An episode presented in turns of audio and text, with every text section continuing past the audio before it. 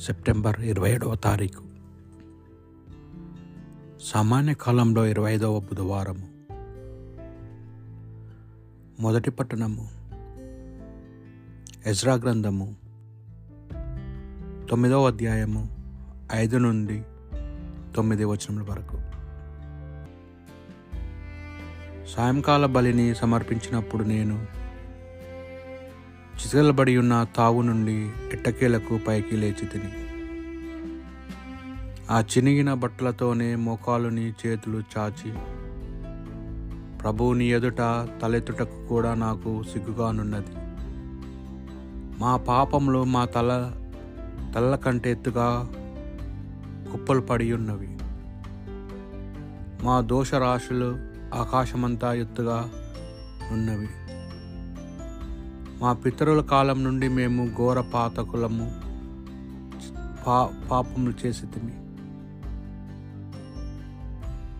మా అపరాధముల వలన మేము మా రాజులు మా యాజకులు అన్యజాతి రాజులకు చిక్కిపోయి తిమి వారు మమ్ము కత్తులతో పొడిచిరి ప్రవాసమునకు కొనిపోయిరి. మా ఆస్తి పాస్తులను దోచుకొనిరి. మమ్మ అవమానపరిచిరి నేటికి మేము ఈ దురవస్థలోనే ఉన్నాము. ఇప్పుడు కొంతకాలము పాటు నీవు మమ్ము కరుణించితివి. నీ కృప వలన మా యందు కొందరు ప్రవాసము నుండి బయటపడి నేడు ఈ పుణ్యభూమిలో వసించుచున్నారు. మేము ఆ చెర నుండి తప్పించుకొని ఈ కొద్దిపాటి సుఖశాంతులకైనో చుకుంటిమి మేము బానిసలము. ఆయనను నీవు మమ్ము బానిసలుగానే వదిలి వేయలేదు.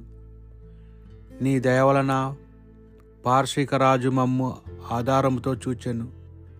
అతడు మమ్ము తెగ టార్పలేదు.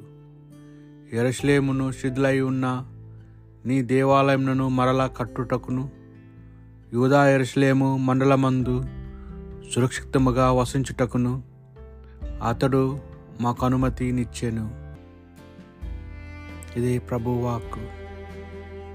భక్తి కీర్తన నిత్రుడైన ప్రభునకు కీర్తి కలుగునుగాక.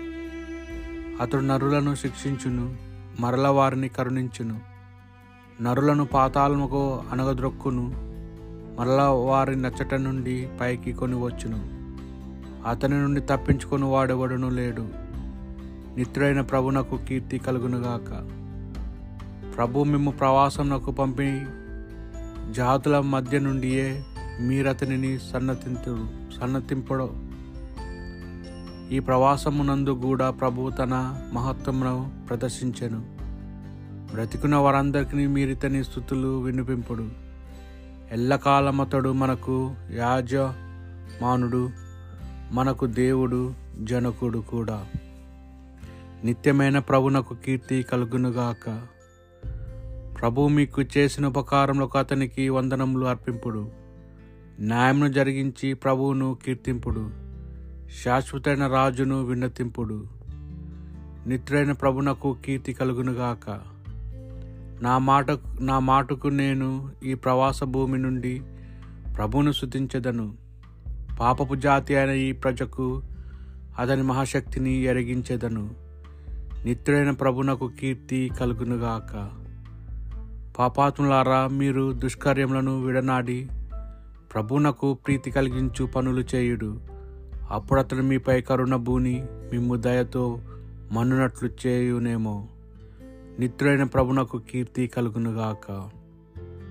పునీత లుకాసు గారు రాసిన సువార్త సువిశేషంలోని భాగము తొమ్మిదవ అధ్యాయము ఒకటి నుండి ఆరు వచనముల వరకు. యేసు తన పన్నిద్దరు శిష్యులను చెంతకు పిలిచి దెయ్యములను పారదోలుటకు వ్యాధులను పోగొట్టుకు వారికి శక్తిని అధికారమును ఇచ్చెను. దేవుని రాజ్యము ప్రకటించుటకు రోగులను స్వస్థపరచుటకు వారిని పంపెను. మీరు ప్రయాణము చేయనప్పుడు ఊతకర్రను సంచిని కానీ రొట్టెను కానీ ధనము కానీ రెండు అంగీలను కానీ తీసుకొని పోరాదు.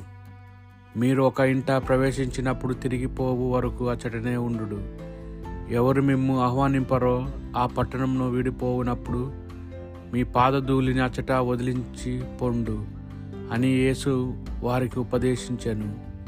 అంతటా వారు వెళ్ళి వెళ్ళి గ్రామ గ్రామమున సువార్తను ప్రకటించుచు రోగులను స్వస్థపరచుచు అంతటా పర్యటింపసాగిరి. ఇది ప్రభు సువిశేషము.